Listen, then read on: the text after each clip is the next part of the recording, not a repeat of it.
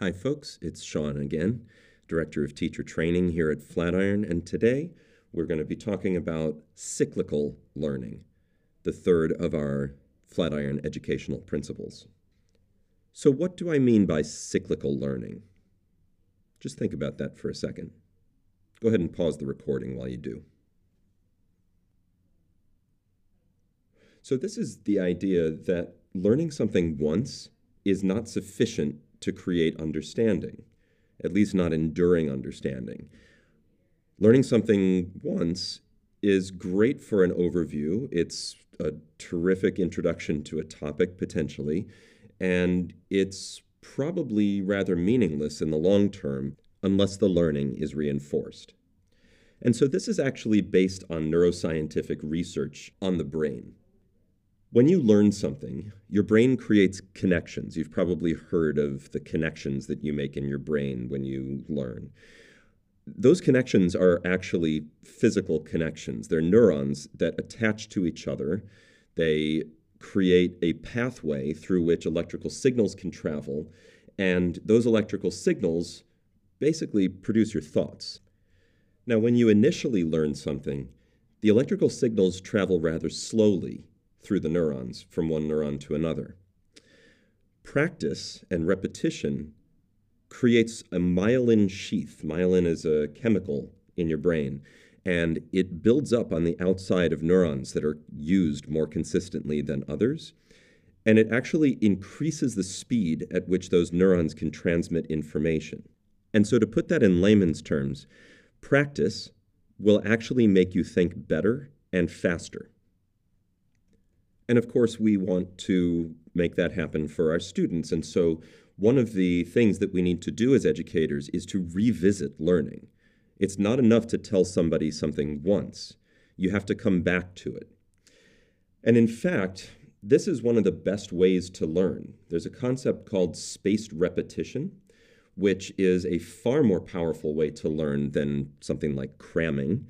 And spaced repetition is the idea that you learn a topic, and then you wait a little while and you let the topic fade a little bit in your memory.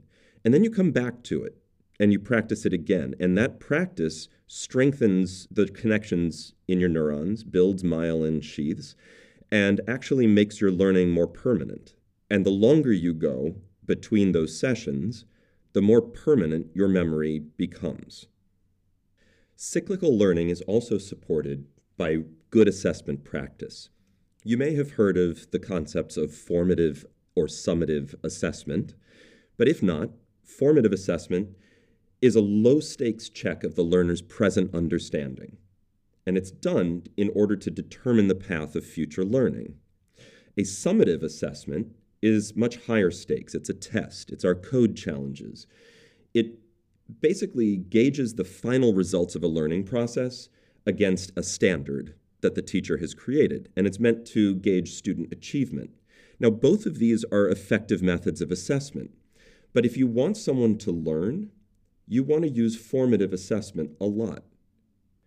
Now, regardless of what assessment model you use, you also want to give feedback because feedback is a critical component of learning.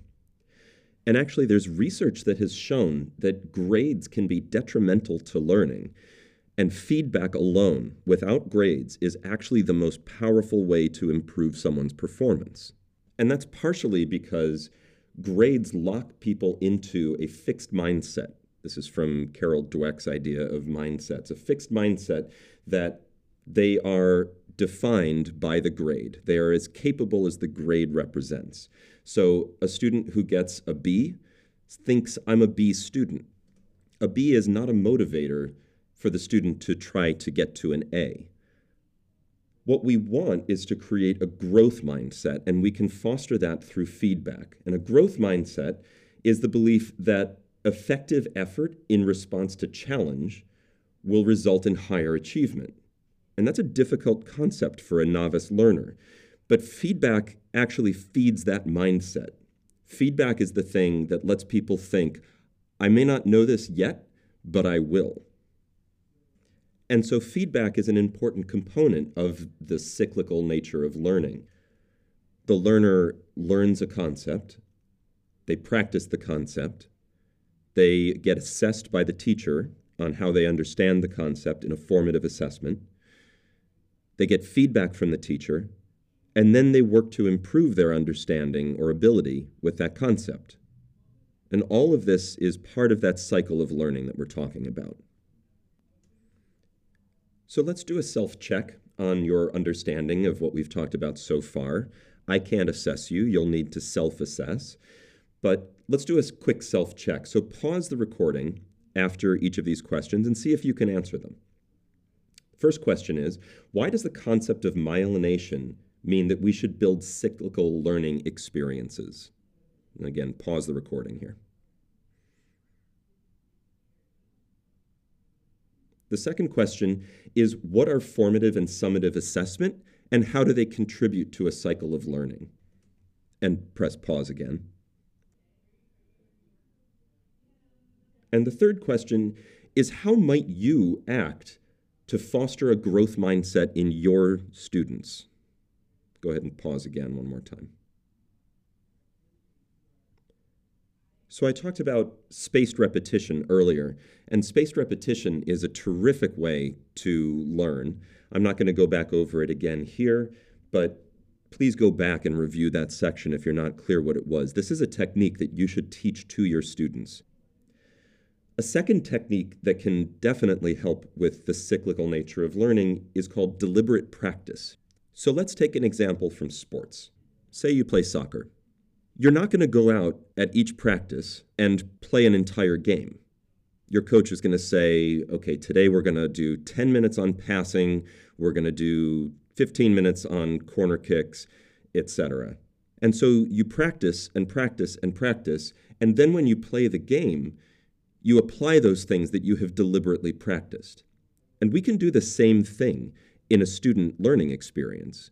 So rather than saying build an entire app, we might say practice this one thing that's going to be a part of the app, and then practice it again, and then practice it in a more complicated way. And doing that will actually build understanding and memory in a way that building the entire thing would not. And we do that in Learn right now. The labs that the students complete are a form of deliberate practice. But you can reinforce these and you can add deliberate practice techniques to the student's experience with you. A third technique that bears mention is the concept of self testing. And again, this is something that you should share with your students because many people think that studying means reading over things that you've written down, going back over your notes, maybe looking at projects and trying to just remember them. And that's not actually an effective way to learn. A much more effective way to learn is to test yourself. And so that means that instead of reading and trying to memorize, you might write down a concept and see if you can define it. Or instead of looking back over a project and trying to remember how you built it, you might actually delete part of the project and see if you can rebuild it.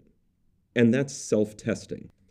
When it's combined with spaced repetition, it is an incredibly powerful way to learn. So that's it for me on cyclical learning for the fourth episode of the Teacher Training Team podcast. I hope you find this useful and good luck applying this with your students. Take care.